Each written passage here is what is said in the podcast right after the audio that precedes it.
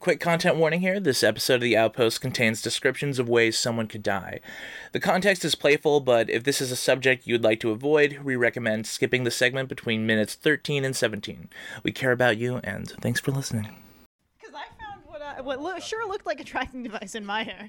It's on my What? desk. you found a tracking device in your hair? Yeah, it's over on my desk.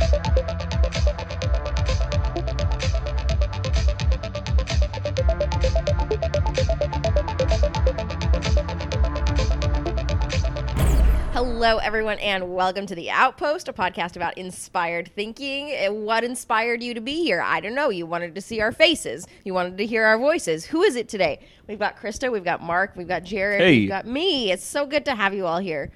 Marc, how are you doing today? What what color are you feeling today? And don't just say orange because it's your favorite. kind of a prismatic, you know. Ooh. Yeah, I'm just kind of represent. What's the other Yeah, word? I'm we more of a non-answer. Yeah. prismatic. You're yeah. prismatic. Okay. Opalescent. That's the one I was going for. Opalescent. Okay, Mm-hmm. good. Well, let's start off with some community questions. So, Jared, you got the first one for us? I do. Jonathan writes, "What was an obstacle that you encountered and overcame in your early career?" Thank you, John. They didn't say overcame. That I they, they just ask obstacles you wrestled with. Okay, nice edit there Yeah. from you. Okay, um, I'll go first. One of the one of the biggest obstacles I think I wrestled with as a a solopreneur starting my own business was talking about money. Like, why was that so hard? I would do stuff for free. I would do extra stuff for free just so that I didn't have to talk about. Okay, that's gonna cost you another fifty dollars. like it was, I I couldn't do it. I couldn't for a long time, probably years. I would do extra stuff for free because I was just too scared to bring up money. It was easier to keep my momentum Was than that- to stop it. Was that like a hesitancy because you didn't want the like social friction of asking, or did you have like a kind of imposter syndrome where you weren't sure if your services were worth the money that you wanted to ask for? I think A, Mm-hmm. because I, I I always know I have a high value, Right. But it's the conflict piece. I, I would just rather keep moving than have to slow something. I, st- I think I still struggle with that sometimes. It's a little pleaser mentality. I Yes. have it. I, ha- I have it too, and it was really bad early on for me as well. Mm-hmm. I think I still struggle with it a little bit. Anytime it's time for a rate increase, I like have to kind of put on my shell and my armor and be like, "Here's the history we've shared together, and here's where I'd like to go. You want to come with and me?" And the king requires more. yes, exactly. Yes, exactly. I just like the image of putting on your shell. Yes, like a little tortoise shell. Yes. Mhm. Or you know, a crab. You know, leatherback sea turtles are the oldest. No. The ones without shells. So, te- so turtles started on the planet without shells, and then and then got them later. wow, Yeah. interesting. I prefer exoskeleton. Just put on your exoskeleton and slough it off when you get home. No, it takes I don't know itself about the off. I don't know about Like that Iron Man 2. snuffleupagus. Okay, what about you, Marc? Early in your career, what kind of obstacles did you wrestle with? I think in the arts and in the design world, you're just bad for a while, for a long time. You're Your just actual not skill. good because you look at the things in the world and you're like, I want to be that, but I'm I'm this, Mm-hmm. and it's it it really is kind of hard because you're trying to also early in your career you're trying to project professionalism and skill and talent. You don't really have it all yet, and you're kind of like faking it till you make it, and that really that really kind of can rack on your on your ego and a little bit on your confidence and you're just bad for a long time until you're not anymore mm-hmm. and you just have to just kind of suck that up and you don't know that at the time so i think for a long time plus i'm a late bloomer and it takes me a long time to learn things i learned them well but i learned them the long way mm-hmm. and i just was bad for a long time i look back and, and think man that was just like why did people pay me for that stuff Did you know Because it you had the confidence. it's c- I don't. I didn't faked though. the confidence. I faked it. Yeah. Mm-hmm. yeah. Now I do, but it's different. Jared, I- would say, tell me if, if you think I'm wrong. You're you are early in your career, Def. so like, what obstacles are you struggling with now What I'm currently what I'm currently struggling with, yeah, that was gonna have that was gonna be the way that I would have to reframe the question. Uh-huh. Um, I'd say that my my primary obstacle of the the couple that really plague me is procrastination. In that, like, I will th- this this horrible cycle happens where during the brainstorming phase, I go so big and think about how cool I could make it if I had a couple decades to work on it, and then like the the the thought process of actually getting started becomes super intimidating all of a sudden, and so then I will uh, like delay just the start of the project for like a small amount of time, uh, and that then once I actually get started, all of a sudden the, the whole the the whole thing is put into a, an actually possible perspective, and mm-hmm. I'm so much less scared the moment I actually sit down to start working on it. But the whole process leading up to me sitting down in the chair, I'm like worried that I won't be able to perform, to have the ideas, the problem solving skills, the the creativity to come up with this unique mechanic to solve this problem that I just created for myself. it's interesting because over time because i feel like i share that too. And over time i've just come to understand that that every time i sit down in the chair i do solve the problem. And so that fear has lessened some over time when mm-hmm. i have the confidence that even though i felt scared every time when i sat down in the chair i was still able to accomplish what it was. So it'll come Yeah, just need to keep keep racking up the successes. Yes. Yes, and uh, forgetting the failures. learning from them Uh, yes, learning from them, of course. We would never want to forget our failures. They're necessary. Yes. i remember every one of all of your failures Have a I don't list of think them. you know all of them. Not all of them. You have no idea.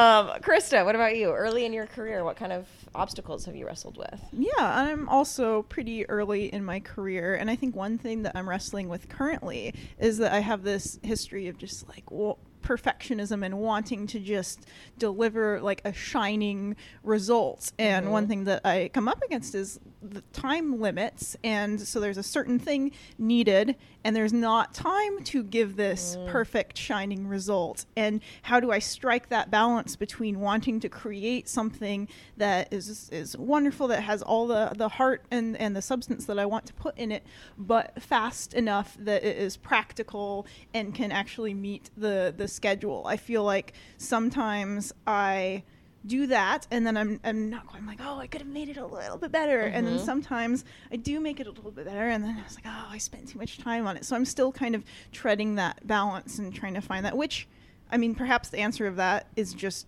as I develop more skill I'll just get faster and then I can Yeah. do both so mm-hmm. maybe it's just a time thing but One question I was thinking when you're talking about that is who determines whether it's shining? Is that something that comes out of you? Is it something that comes out of other people's reactions to your mm. work?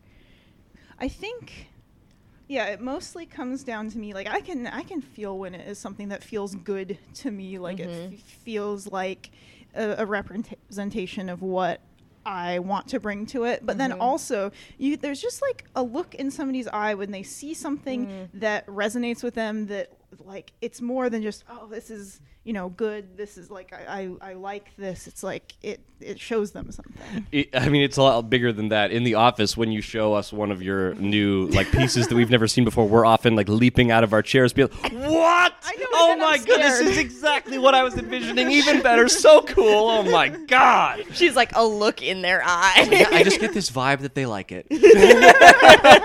and so that sets a standard now. Like you want that every time, mm-hmm. right? And so how do you balance how much you put into it so that you get that response every time? Because you're not going to get it every time. yeah. hmm I don't know most of the time. Most Chris. times. Yeah, this is pretty consistent. Okay, let's go ahead and move on to the next question.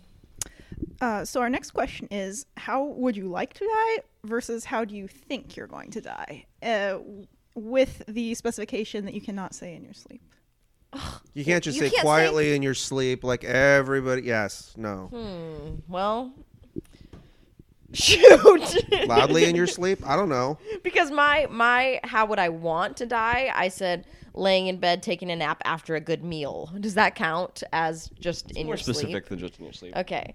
Imagine, you know, somebody's feeding you some hot soup and you're so nourished and sustained and then you just And then you just there die on them. involved? Dri- no, you drift off to sleep and never wake up. I mean, after a hot soup, it just seems like Wait, a That good sounds plan. like quietly in your sleep to Yeah, me. somebody's feed. I mean, Mm-hmm. I'm old. Oh. I'm an old woman, and Okay. someone's feeding me this hot soup, and then I'm falling asleep and and crossing the Drifting border. off quietly in your sleep. Yes, Yeah. that's how I want to die. How do I think I'm going to die? Probably, you know, on one of my night excursions where I go to a river by myself and jump in in February and don't tell anybody where I'm going and then never come back You do that too? Yeah. I know. I know. What do we do? The danger. I know. It's bad. It's so cold. Northwestern water One time I did. coming I, off the mountain. I jumped into the Columbia River off of a dock in February a few years ago by myself. It was actually quite hard to j- to get back up on the dock. I bet. yeah. That's how people die. I this is why this is the question. Wow. I'm I'm do telling you want you, to die in the icy depths of the Columbia River by yourself Her alone? says it was a cold baptism and and my soul is better because It's of renewed. it. Yes. Who else? Anybody else? Hot soup death? Where where are we at here? Opposite. Um, ever since I read a book called Icecore, I thought that hypothermia would probably be the best way to go. It's this book where this hacker who hacks into Fort Knox gets put in this prison in like the Arctic, and um, like. I, I can't remember if it's during an escape attempt or one of the guards is talking to him about what will happen if he tries to escape. But there's this really long, like, uh, discussion between two of the characters about what it would be like to try to escape and be like 30 miles into the blizzard and that like eventually the stinging just stops and you stop feeling cold and you just feel tired You just and cross you- that threshold. yeah once you cross the threshold and your body gives up on trying to keep you alive it just stops telling you that you're cold and so all of a sudden you have this rush of warmth you feel like you're tired you lay down and you go to sleep so so it kind of too. is going to going to sleep and, and dying peacefully but Yeah.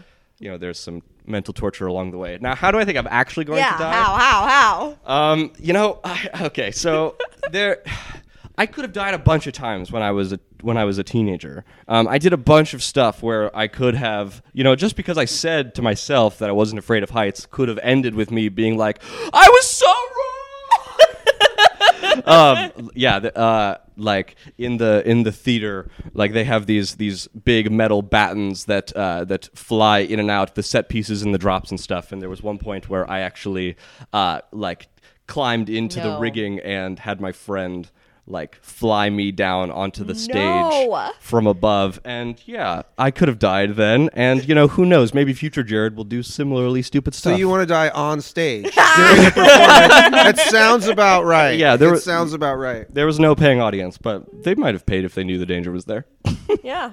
Let's see it. Maybe it'll bring your magic back. Whoa. Let's bring a magic show back. holy cow It's There we really go. dead. Yeah, I'm Dying laying on on the ground stage. like all mangled, and they're like, "The magic's about to start. Just hold on, wait a few minutes. He's not dead. He'll come back." Everybody walks out quietly.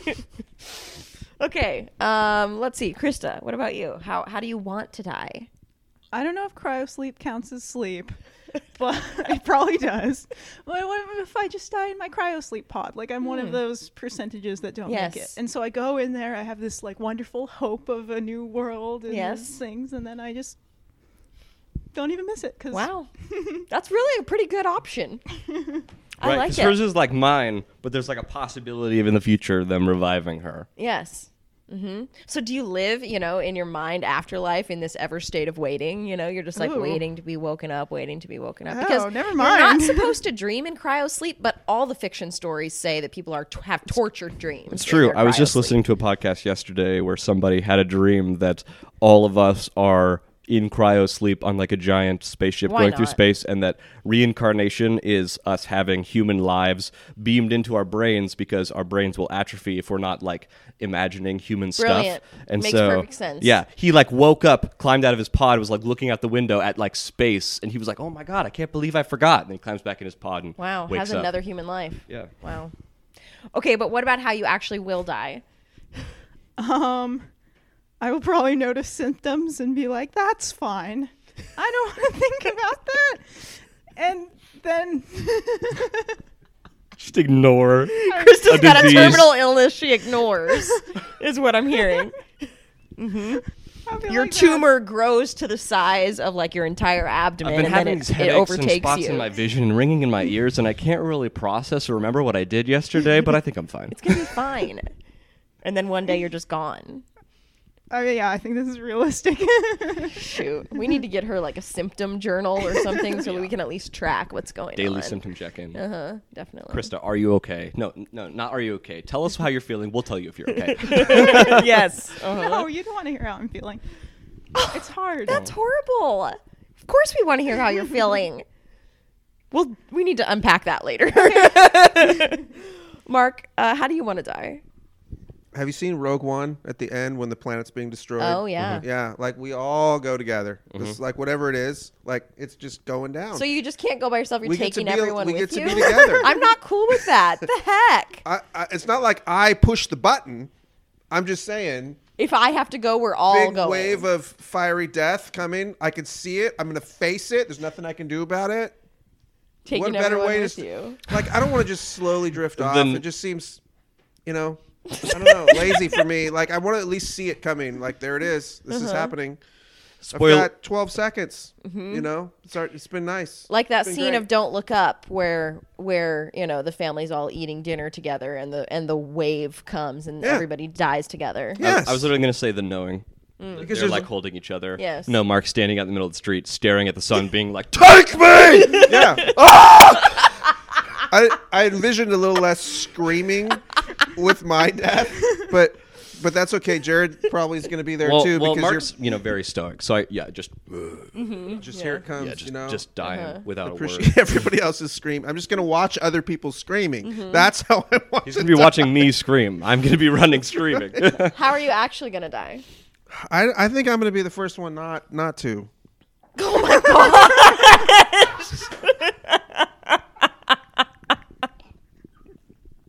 what?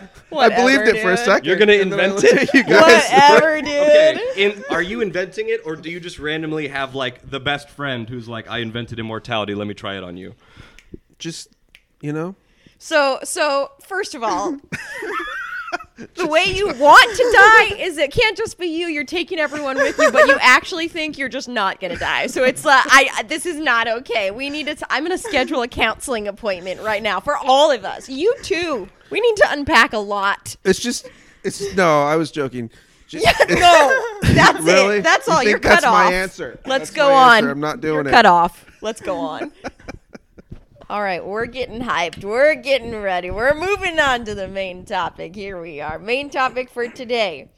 Um, how does media portrayal of the type of artist or creative that you are affect people's perception of what you do, your own perception of what you do, and how you experience your job? Okay, this is kind of deep today. Um, media portrayal of the type of creative that you are.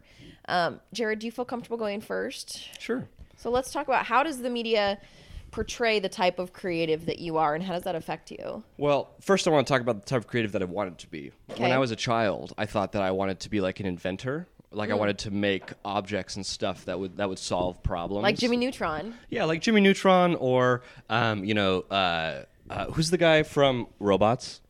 Rodney? Rodney Copperbottom? Or yes. um or from uh, Meet the Robinsons. Yes. Um, yeah, all of these were like really awesome examples of uh, you know characters who could who were creatively solving the random mundane problems of their life and when encou- and when they encountered bigger more adult or like world shaking problems they uh, they they met them with that same level of like enthusiasm and confidence as they did the stuff in their everyday life. And that like really really inspired me to want to be a maker want to be somebody who brought stuff into the world. Okay. um, and you know, I think I think later on, as I sort of transitioned out of wanting to make things and sort of wanting to be a, a storyteller or a representer or s- somebody who could uh, translate uh, a feeling and experience from one person to another, uh, um, then examples of creativity in media in things like Tick Tick Boom really really affected me because Is Tick Tick Boom a, is it a play? Is well, that what it is? Yeah, it started as a play. It's really interesting. The the main guy, John Larson,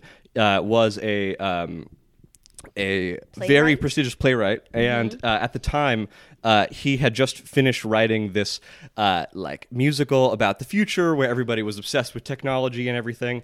And he had spent eight years working on it, and it, it was it was finally complete. And he he uh, it, it was it satisfied his internal drive and what was perfect to him, but uh, did not really amount to anything. So- it didn't result in the the agent. Uh, you know, getting him the the gig. It didn't result in you know Ste in Stephen Sondheim doing what he needed for him. So if we put it in Krista language, she thought it was shining, but nobody jumped out of their chair in celebration of the idea. Exactly, and that and that his agent and actually Stephen Sondheim, who he was able to connect with during the whole part of the process, told him like, "Hey, listen, you know, your job is to make another one. You know, this one, this one did not play. Mm-hmm. exactly start start writing the next one, and that he he took that and because because that wasn't his first failed play. He had written a couple others that that didn't take off, and he then took that experience and made Tick Tick Boom, which is a play slash musical about the process of writing that that Oh, sci-fi play. interesting. So it's very cool. You should check it out.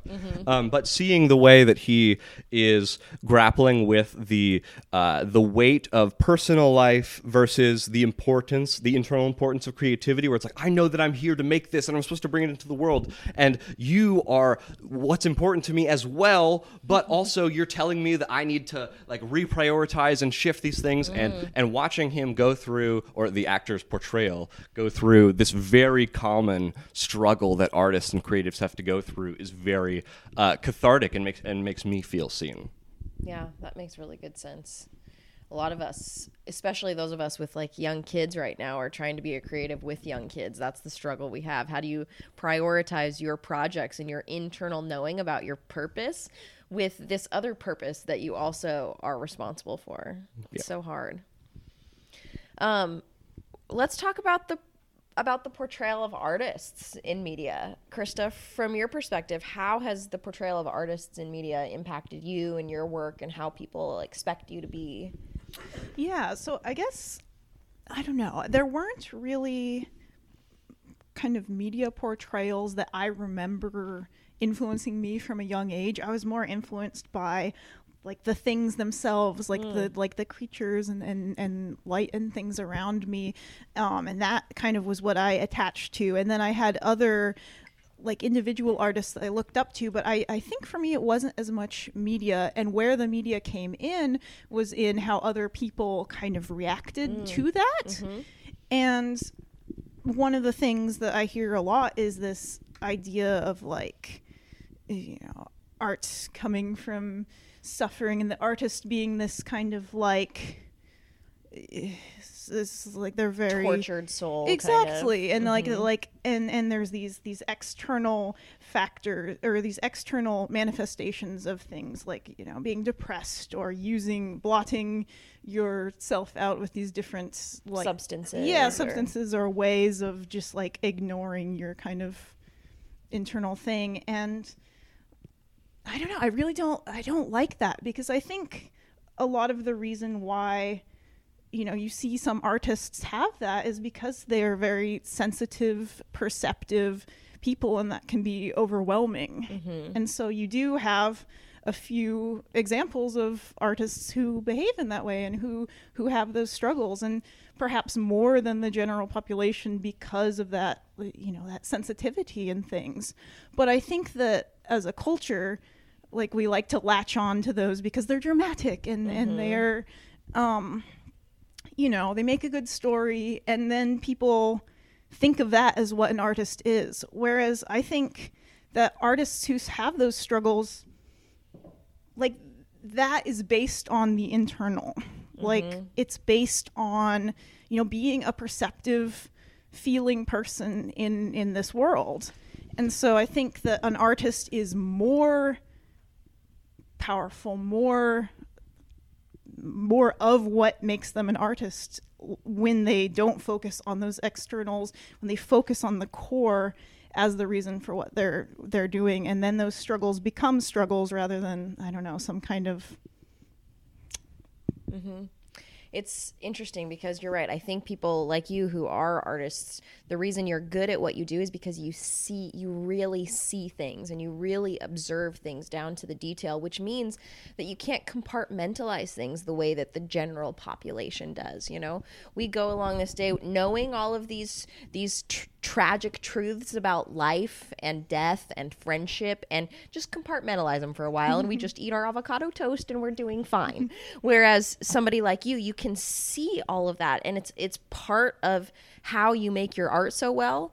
Um and and I just got to call you out because you did say you were going to die from not uh you know not paying attention to your own symptoms and you wouldn't talk about your feelings because you didn't want to share them you thought I'd be afraid of them so Well, definitely. Like, I definitely feel like I definitely have those struggles to a very strong degree, and I feel this desire to, you know, kind of uh, blot out the experience. And like, these are things that that I go through, but I think that kind of glorifying the mm. the the negative outcomes of that is the is the thing that I disagree with in That media because we do go through these things that like very mm-hmm. strongly, but I think that when we really look into them and and lean into them and look at what is beneath them, then it's always just truth beneath them. yeah it doesn't have to be self-destructive Yeah, and it's and it's not like a performative facade. Mm-hmm. And I don't think that young people should be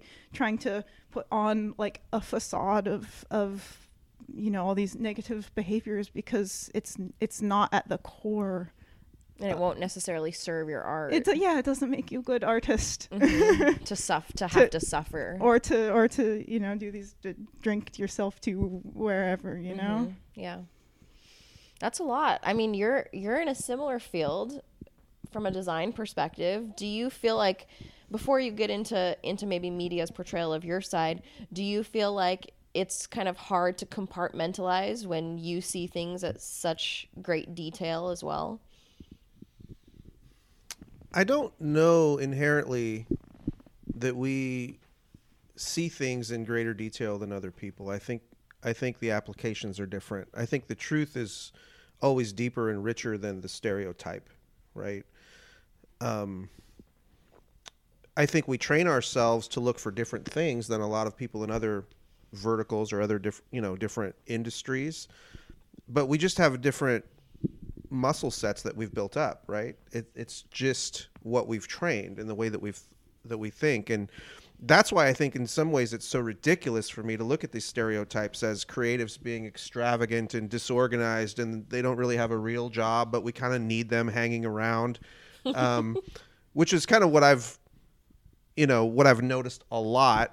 Not not always, not everywhere, As like a general perspective or feelings that you're having. No, like the media portrayals and, and the and the the stereotypes that you see in media about creatives is that they're very imprecise uh, or just very free spirited and like just kind of almost lost. Like they're just trying to figure out where they're going and what they're doing, and they're The just character open to introduction everything. scene is them just like running around the room and, and they're so out of it, but they've got so many things they're working on. You're just trying to nail them down to ask them a question, Yeah, or but they're they're, just- solving 20 problems. or they're always just getting high, or you know what I mean? Like they're mm-hmm. like none of that is real. Like I mm-hmm. mean, people in every walk of life can be like that and are like that. Mm-hmm.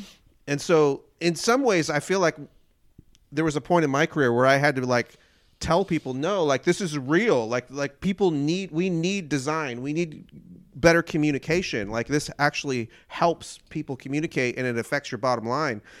And so from just broadly from creative perspective, like creativity in the in the applications of creativity, like I take very seriously and like I see every day, people are like, "Oh," I tell them what, what I do, and they're like, "That must be so fun. You must just be ha- like you're at Disneyland every day." and I'm like, "You have no idea what you're talking about. You know, like go do your taxes. Does that feel like you're at Disneyland? you know?" And and and I'm exaggerating a little bit, but not a lot.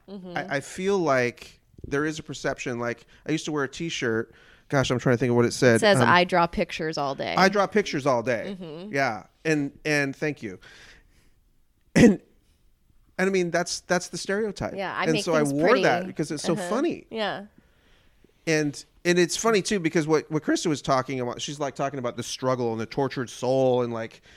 I have to get this thing out of me. Like there's something amazing The world needs this. Yeah, and Healing the world. is that through- really is that really kind of how it is? Uh-huh. I, I, it hasn't been that way for me. So, um, I don't know. And I, and then I, I also kind of just look at stereotypes of from every walk of life, and I'm like, that's ridiculous. That's ridiculous. Mm-hmm. You know, It's every every attorney and every lawyer has you on the clock at six hundred dollars an hour. It's like really, Mm-hmm. that's not true. Like when you have lawyers and you have attorneys, these people are talented. And yes, they're expensive, but but they're people. There's yeah, there's richness and depth and stuff. You just have to look further. I think it's interesting, maybe from yours and my perspective, where you're talking about, you know, people see creatives as this free spirit, but then we have this this um, uh, this perpendicular thing happening where we're in- injecting entrepreneurship into creativity. And so people don't often see this this intersection that's the word i was looking for this intersection of creativity and entrepreneurship where you really can't afford to be the free spirit creative that people might assume that you are because you've got people to pay. Um, so it is very different than what people might think from the outside when they're imagining what life as a creative agency looks like. It, it's easy to to take sides too. Like for a lot of my career, I would I would be like, well, I don't want to go work at a boring insurance office, right? Like that's just sitting in a cubicle. Like we joke around about that. It's like the same thing from the other side. you're probably right and it's you know it's it's it's not really a fair representation um, of what you know what that industry is about and and things like that so uh yeah i don't know i i think the the big lesson for me is you know maybe we should just take a moment before we kind of um, don't give something its full due and and look at it for what it is and maybe ask more questions Yeah, look at it for what it is. I'm really interested to get you guys as like visual artists perspective on this thing that I heard from a, an art teacher in high school. She said, um, you know, when you're drawing an eye, don't draw what you think an eye looks like. Because if you do that, then you'll draw a football, and then you'll draw two circles within each other, and then you'll draw some lines coming off the top. And that every and that we as humans very naturally compartmentalize and chunk things into into these concepts that are only as deep as they need to to be understood. And that every individual thing has like so much more more detail to be explored than just what it is when you look at it to understand it. Yeah like as opposed to pulling from the mental picture that you have like really observing because the mental picture that you have of what you think something Is a reduction. is, absolutely it has to be. Always mm-hmm. Yeah interesting I feel a sense of reduction um, from the way that media portrays people like me. Um, I was trying to think of like characters or any any media portrayal I could think of of you know a marketer, a social media person, and and you know I was talking to Justin about it and. Uh, Legally Blonde came up to me. Legally Blonde Legally is not like she's she's not a marketer or an advertiser in there, but like it's it's this same idea of like this almost girl boss thing where people are pretty and under respected for their intellect. And when they show up and do something people are like wow they're actually kind of smart. Mm-hmm. Like the number of times that i've had somebody introduce oh yes let me introduce you to our marketing gal. She's actually pretty talented talking about other people in the I'm done with that. I am done with this concept of the marketing gal who you just pass tasks to who just she actually impresses you every once in a while. I can't I can't with that. I'm always butting up against that. You're laughing cuz it's true. point of order Yes? uh, her first degree was fashion merchandising so she was in marketing at the beginning of Ah, the story thank you. again i really like legally blonde it's a great movie. Um, I, I even then thought to, um, I, I was looking up female marketing or advertising characters in media, and I think back to the movie What Women Want. Helen Hunt in What Women Want. She was an incredibly talented advertiser coming up with these really great campaigns. But the whole movie, what's it about? Her falling in love with this man who can read her thoughts. I mean, I can't. I can't. like in a magical way is he like a Yes, he has. He like got struck by lightning, and Wait, all of really? yes, in the movie, and all of a sudden he can read women's thoughts. Um, and that's that's her character. So I find that that specifically women in marketing and advertising in the media are portrayed in a way that's the men are in charge coming up with the ideas the women are doing the little twiddly work to get it done mm-hmm. and i butt up against that in my career i have to put on you see it when you and I go to like sales meetings. I put on this chest out, head up kind of facade because I have to. I have to be in charge of the rooms that I go into because if I'm not, I'm going to be told what to do over and over again. And that's not my position. That's not what people are bringing me in for. So I have to put on this this whole character. Um, and find the people who are the loudest in the room and knock them down as quickly as possible so that they understand that I'm not going to be just told what to do. That's really interesting. Like you have to almost act to meet the portrayal Yes. to be what people uh, are, are expecting so that you can bring what you want to bring that's fascinating Mm-hmm. in order to get those big personalities to you know fall in line you have to present as the type of personality that would make them fall in line Yes, because on the inside, I'm a very soft person. You know, you get me on on my own, and I'm a very soft, sweet person. But from a business perspective, I show up very uh, tough. I mean, I'm I'm kind and I'm honest and I'm connecting with people, but I show up strong. Um, because I'm butting against this this marketing gal concept all the time. I think I just I've seen that my whole career. By the way, um, sexism is is one thing and probably a bigger topic, but also just people who are introverted um, have struggled um, to have their voice heard and to and to command authority. Um, what you what you really a lot of times get is an extrovert extroverted dominant type that gets all the attention and then ends up kind of Jared feels called out over here, extroverted and dominant. he should. Um, me too. Uh, and I and I think the ability to listen better for all of us, I think, is really important, and to and to take time for the soft spoken, and you know, the more perspectives we have, the the more information we have, and the better decisions we make, and so the more successful we are. So it's really simple, an you know algorithm for me. Mm-hmm. got two eyes two nostrils two ears but only one mouth so we should be doing more with the rest right unless Like you have the old multiple adage. mouths So what you're saying is I should walk into a room and sniff a little more often. you know you might what if you detect a deadly poison but you were going to go off on some tirade and so you You're would have always missed it sniffing for food anyway. What do you know I don't- about it? I all the things. Don't. Welcome back, Justin. You're not allowed to. You're not allowed to talk to him Address in the him? like I this. did though. He, he went- that got himself a beverage. the audience is beyond the fourth wall what are you talking about Marc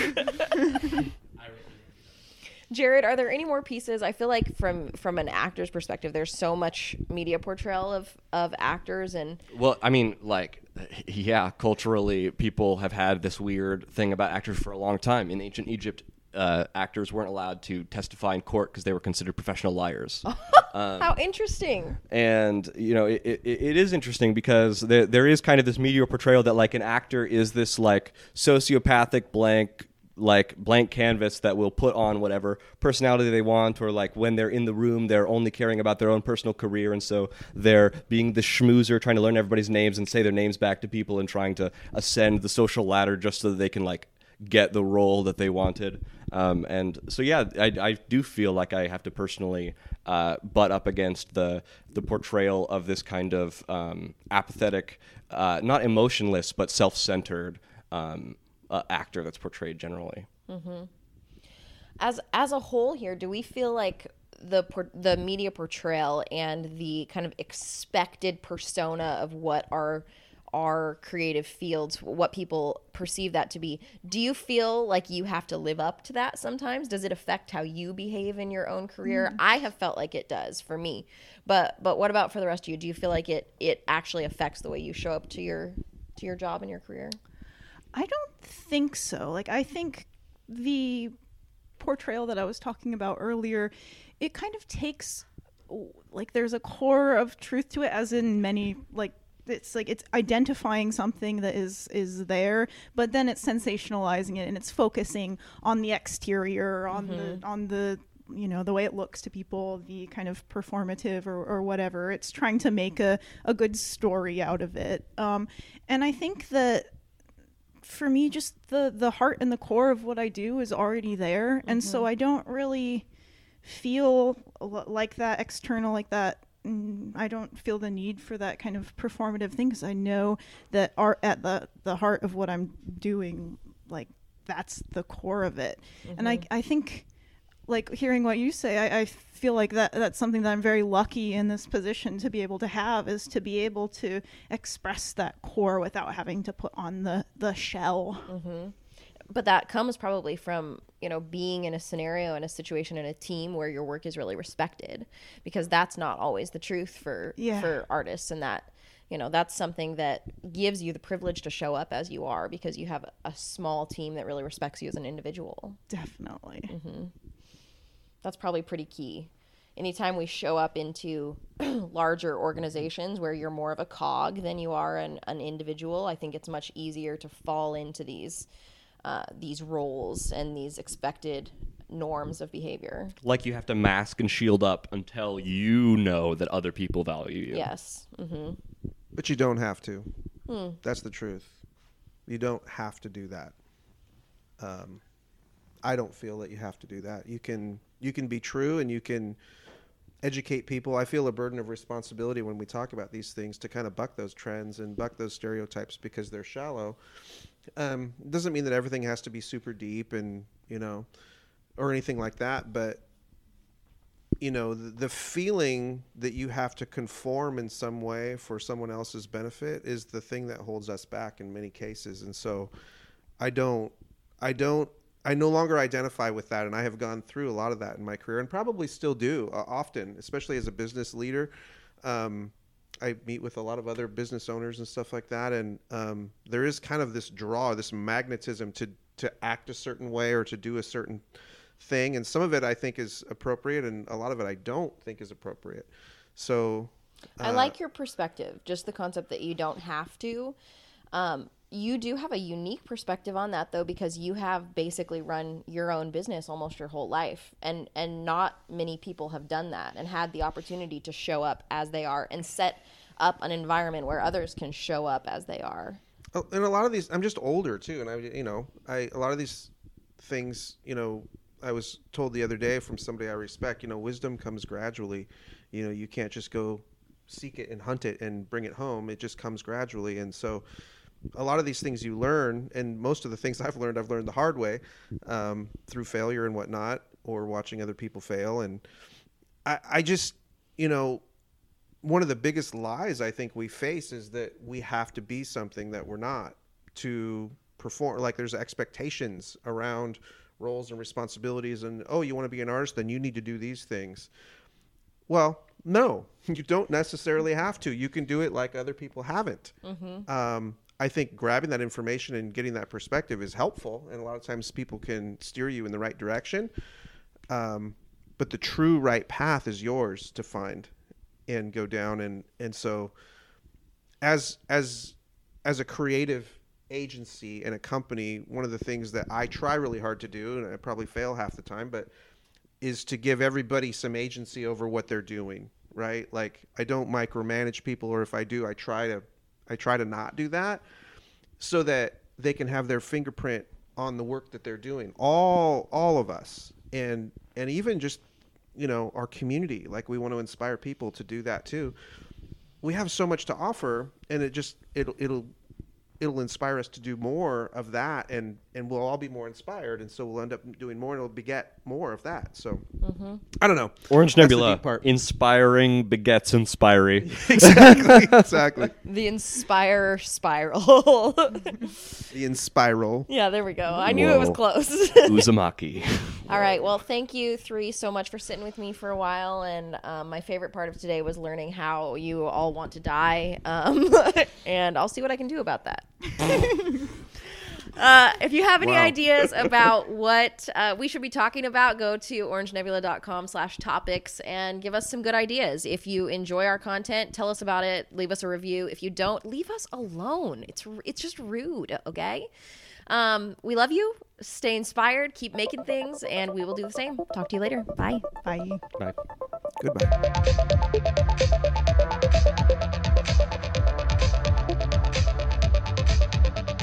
I hope someday you go back to being a magician. You know, I loved knows? when you were a magician.